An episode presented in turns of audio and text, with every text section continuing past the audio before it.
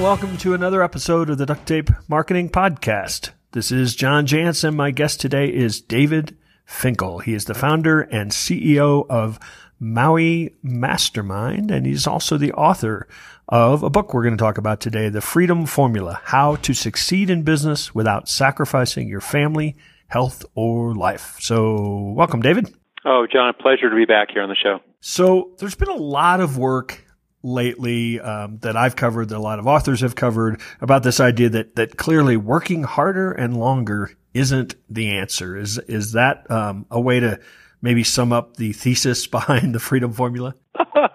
it it sure is, and I'll, I'll give it a different uh, metaphor for it. I think we operate in the world in two different economies. There's one economy we call the time and effort economy. And in the time and effort economy, we think we're getting paid for hours, effort, and attitude, right? If it was a if it was a Hollywood movie, we would probably choose Rocky as its poster child. And we say, well, hey, he became heavyweight champion. And I would just say to somebody who's thinking about that, number one, that was Hollywood in the 1970s. But number two, there's got to be a better way to succeed in business, whether it's your own company or you're key executive somewhere else, than just absorbing hours and hours and hours of punishing uh, time and commitment for a career to, to have that. So then there's the other economy that operates behind the scenes. We call this the value economy. And in the value economy, we're getting paid for results. And and, and everyone says, "Oh, I get this." Like, you know, it becomes almost a cliche in our culture that I should work smart, not hard. But the reality is most people don't know how to operationalize it, how to actually do that in the face of 100 plus emails a day, probably four different app feeds, text feeds, and other things that they're dealing with.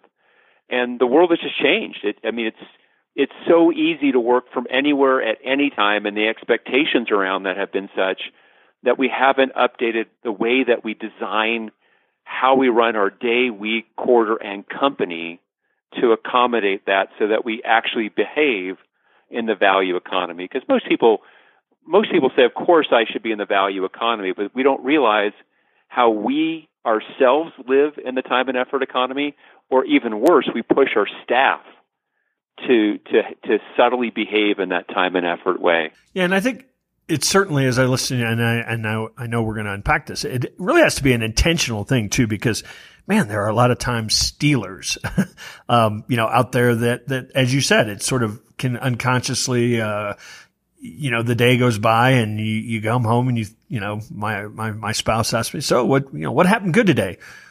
Well, I don't know, but I sure was busy. and, uh, I think that, I think that that's, that's a trap, isn't it? It, it absolutely is. It, it was funny. So in, in chapter two of the book, we have this quiz in there for the 10 time, 10 time stealers.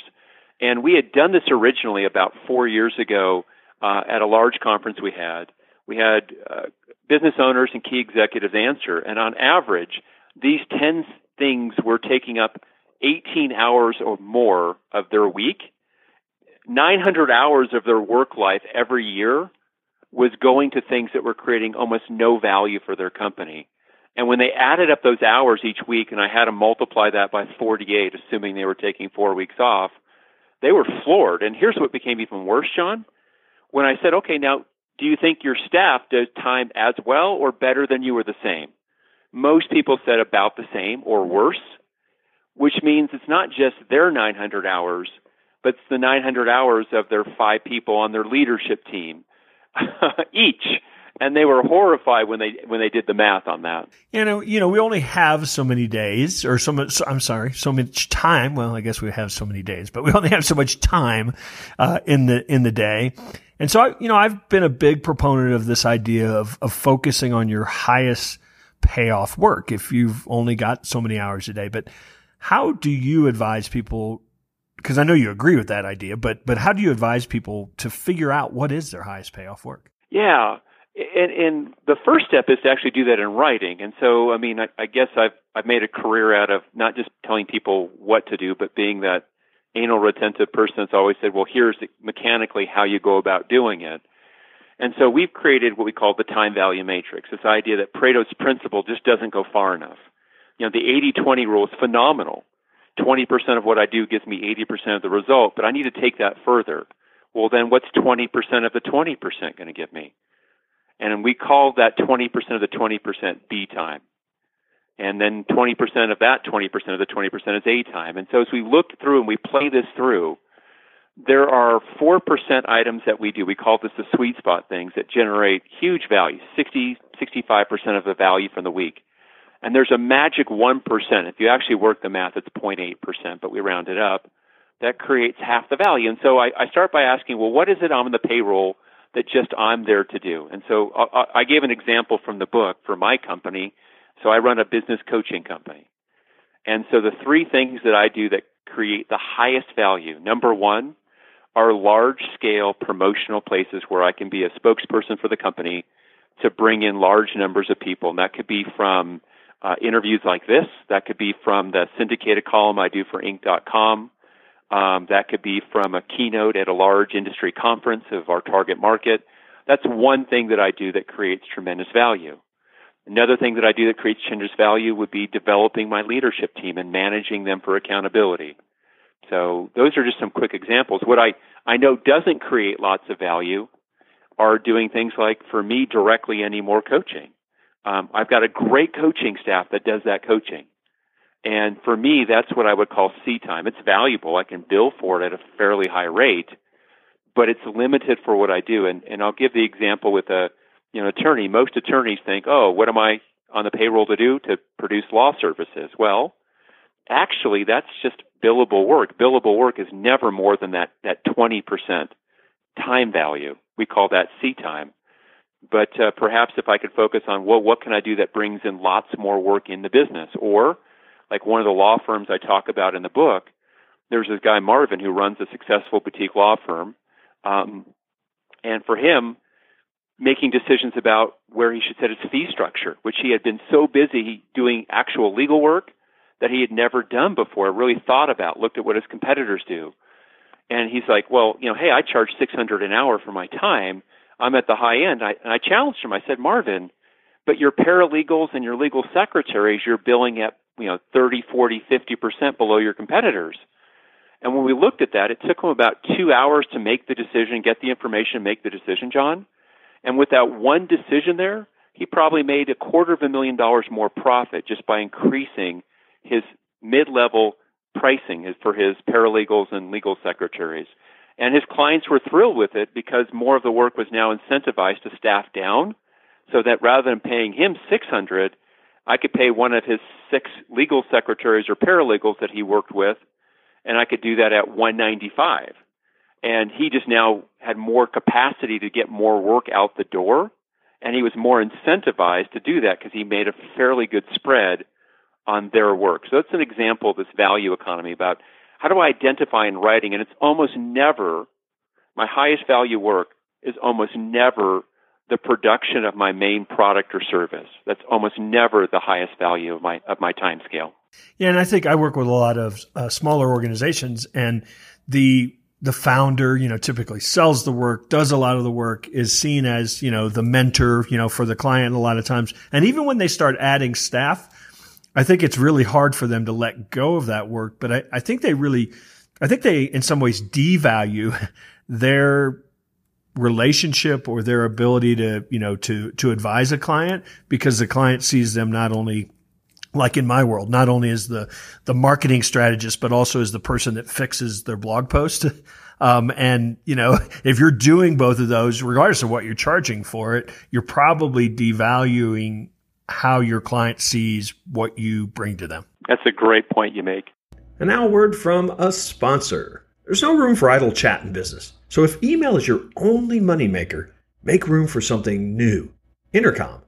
Intercom is the only business messenger that starts with real-time chat, then keeps growing your business with conversational bots and guided product tours.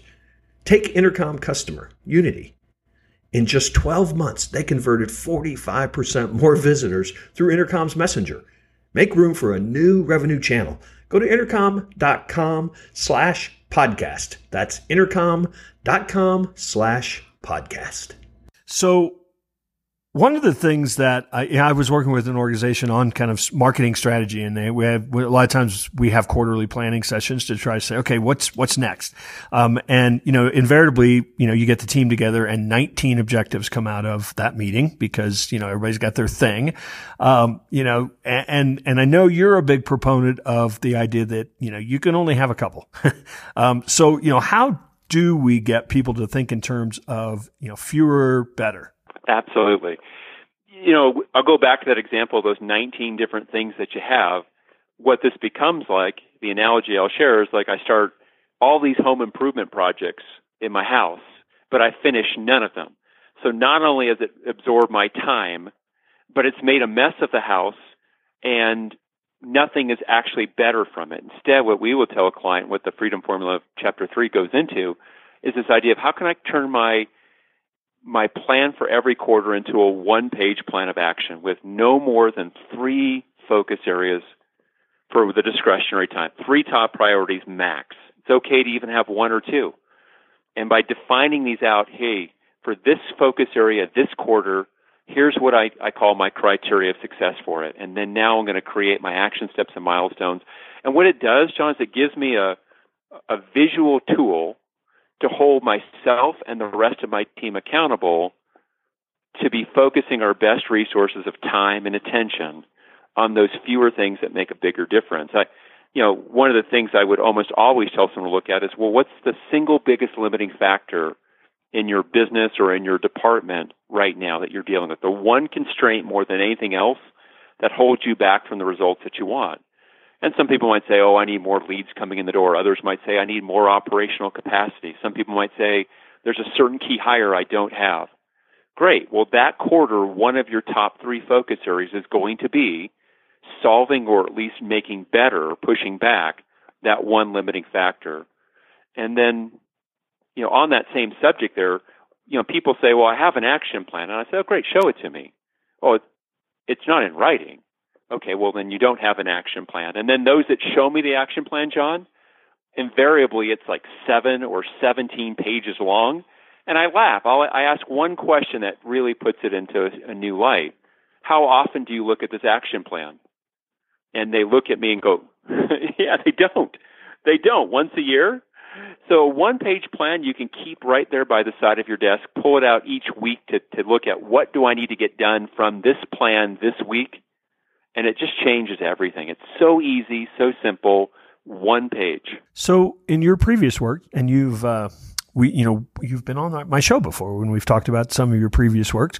Um, the it's been very leader or founder focused, and in this book, you really go into the fact that systems and team and culture and all those things, you know, and, and building leaders in, internally are all the things that are, that are really going to set you free. Uh, I mean, ultimately, if you're going to go beyond, you know, where you are today. So how, you know, I guess kind of paint the picture. What's the freedom formula when it comes to involving the team? That's right. So the, the common denominator we heard from a lot of people who read earlier books that I'd written was, this is fantastic, but, and here came the common but, but I wish you had something for my staff but I wish you had something that applied to me. I'm not the owner. I run the department or I manage a team of six people or and I that really stayed with me for a while, even though our core business is working with owners of small and mid cap companies. And I finally sat myself down. It took probably almost two years to write this book, which is much longer than it typically takes me to write a book and found a way to find a voice to, to say, hey, this is the book not just for the owner, but for key executives. As a matter of fact, some of the, the, the people that I worked with to do this book, to validate the ideas, were Fortune 50 companies. I, I started working with some of the VPs and executive VPs and division leaders for, for various large name brand companies. I can't mention names because part of that was signing non-disclosures on that, but but it was really interesting to me this to watch. I, I'd seen this work for companies of you know hundred thousand, a million, ten million, a hundred million, but I hadn't had the opportunity prior to this project to be working with companies that were in the ten, fifty, a hundred billion dollar um, companies, and it was really fun to do, and also what struck me about this was the same challenges that we're dealing with at a million dollars or ten million dollars or a hundred thousand dollars or fifty million dollars they're still dealing with when you just add the word billion versus million. It's the same stuff that they're dealing with. How do I how do I balance work with life? How do I get my team and myself to focus my best time on those things that matter most in the face of all these other demands, in the face of my own desire to have control, in the face of um, conflicting priorities and messages that I'm hearing? How do I how do I do this practically, behaviorally in the marketplace? what do I need to do first? What do I need to do second? And that's why I wrote the book. And and so this book would be for anyone, whether they're the owner, self-employed professional, uh, an executive, or someone who aspires to be. One of the sections, um, and it, and I think it's in the team accelerators. Um, or the accelerators under the team. Um, and it's become a pretty popular topic of late, I think, is this idea that that really leadership today or, or kind of raising your team up is about coaching more than maybe the traditional leadership model. So uh, you want to unpack kind of what coaching looks like if I'm a department head? Yeah, absolutely. So, I mean, look, I come from a background that all the companies that I've owned for the last 25 years have, have been coaching companies. We've coached 50,000 or more people over that time uh, for all the various companies. So we've learned something about coaching. The difference is that most people think about, hmm, I'm going to manage. Well, when I manage, I'm looking to work with somebody to make sure I organize, coordinate to get a certain result. When I'm coaching, though, I'm developing a team so that not only do I get a result that moment, but I'm I'm going to be increasing our capability to get more results more autonomously over time. And so, for example, one of the key coaching um, responsibilities I have is to ask myself, am I coaching this person for development or am I coaching this person for a result? And, you know, let's say I'm working with Joe. I might say Joe's not one of the people that I'm looking to grow, so I'm going to coach him for the result. But, but Sheila, you know what? I'm coaching her for development, which means I'm not going to tell Sheila what to do. I'm going to ask her more questions that are open ended.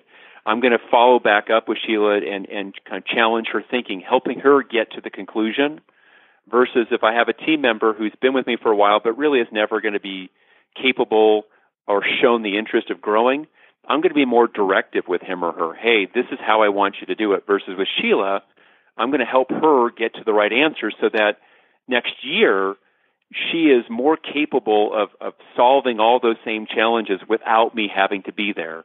And now I can work with her on the next level of development. And I think it's it, I think it's a lot like parenting, isn't it, David? I mean that that that that that you know you can tell a kid here go do that, or you can let them make decisions for themselves and let them figure things out on their own. And sure, that's going to take more time, but we all know the investment's worth it, isn't it? That's right. And and so just me as a pausing as a as a leader, just saying, am I am I coaching this person for development or am I coaching this person for the immediate result helps me. And here's one more simple one that helps me, John I ask, where is this person on this function on the on the sca- on the spectrum of, sca- of of capability? If if one to ten says ten is they know it cold, they could do this in their sleep, and a one is they've never seen this challenge, this responsibility. Just by pausing and asking where they stand on a one to ten changes how I how I lead them. If there are two or three, I deal with them very differently than if they're an eight, nine, or a ten. Yet most of us never pause to ask that question and as a result, some of our staff feel we micromanage, and other of our staff feel like we, we don't give them enough support. We just abdicate. And, and we can easily solve that. Yeah. And I, and I think one of the things uh, should give some incentive to leaders who micromanage is that you people just get used to it and then they expect it. And so then they don't initiate. They wait for you to tell them what to do and give them the answers. And boy, uh, uh, if you can let go of that, um, all of a sudden, you know, you're going to bring a lot of innovation into your organization. Absolutely. And that's why they're working 70, 80 hours because they're doing their job in the midst of doing three other people's jobs at the same time. Yeah. Yeah. So uh, another big accelerators is a positive culture. I mean, if we're going to call a book um, you know, succeed in business without sacrificing your family, health, and life. I mean, there's a there's certainly a, an aspect of culture just in that statement. So, you know, how does um, how does culture really play into your formula well, I, I know how it plays in your formula, but you know, how does somebody use it as a positive driver? Yeah. Well, let's take it just in the context of this idea that we're going to build a company where we don't value people who just look busy or who are responsive, but we're looking to value and reward and to give attention to people who truly do create value, would push the, the, the organization towards its goals. So one of the cultural aspects that I encourage them to do in the book is to actually have an honest conversation about this and run a, a 60 day experiment. And for 60 days, you're going to take a look at what are the boundaries and the ground rules? How, wh- where should people be responsive and where should people um, be able to put some boundaries? You know, if, if um, Tim is going to be running a, a meeting with your three best programmers, shouldn't he be able to have all those people turn off their email? Shouldn't he be able to have all those people turn off their phones for that two hour meeting without other people saying, oh my gosh, you let us down by not being responsive? Well, you know, our culture is there. How about our culture at nights and on weekends? You know, one of the things we talk in the book is about take the needle out of the haystack. Well, a lot of people are connected to their phone because they're afraid of missing that one email out of a thousand or five thousand. And so they'll literally give up their entire quality of life so they don't miss that one email. Well, let's be smarter than that. Let's ask ourselves what's a better mechanism to deliver that one out of a thousand message that really is mission critical and needs to be addressed in the evening or on the weekend. But outside of that, that gives me back my life. And because of that, we'll retain our staff longer. Their families won't resent them and their company and I'll get more of their wholehearted buy-in for them because they can have a life and not have to sacrifice everything. Visiting with David Finkel, author of The Freedom Formula. David, one thing I know about you is you are a systems and process and tools kind of guy. And so everything we've been talking about, I know you have built into a toolkit that comes with uh, the Freedom Formula. So you want to tell people where they can find out more about the book and uh, especially about this toolkit. Yeah, absolutely. So they can go to freedomtoolkit.com and while they're there, not only can they can find links to go ahead and get a copy of the book at freedomtoolkit.com, but once they've gotten the book, they should register it. And as a free value add, there's all kinds of PDF and video based tools. For example, there's a 90 day quick start program that guides you and your staff through the book over the course of 90 days, where it gives you a one page um, every month that you'll go through with your team for a meeting to run about that particular section of the book you know, you get a copy for each of your staff. You follow it that way through. You can download the PDFs, the rest of it. I, I think your your listeners will really enjoy that. Just at freedomtoolkit.com. Absolutely, it is. I mean, in, invaluable. Um, not, only the book and the, what the book teaches, but just having those uh, those templates and those forms uh, really can help you get started. So, David, it was great catching up with you again. In fact, I was uh, I was just out in your part of the world. Uh, uh, I did a little backpacking trip through Yellowstone, so I was I probably flew right over you uh, on my way up there. Thank you for having me on here, John. I had a real really good time here. I appreciate it. Well, ho- hopefully, we'll catch up with you again sometime soon on the road. Take care.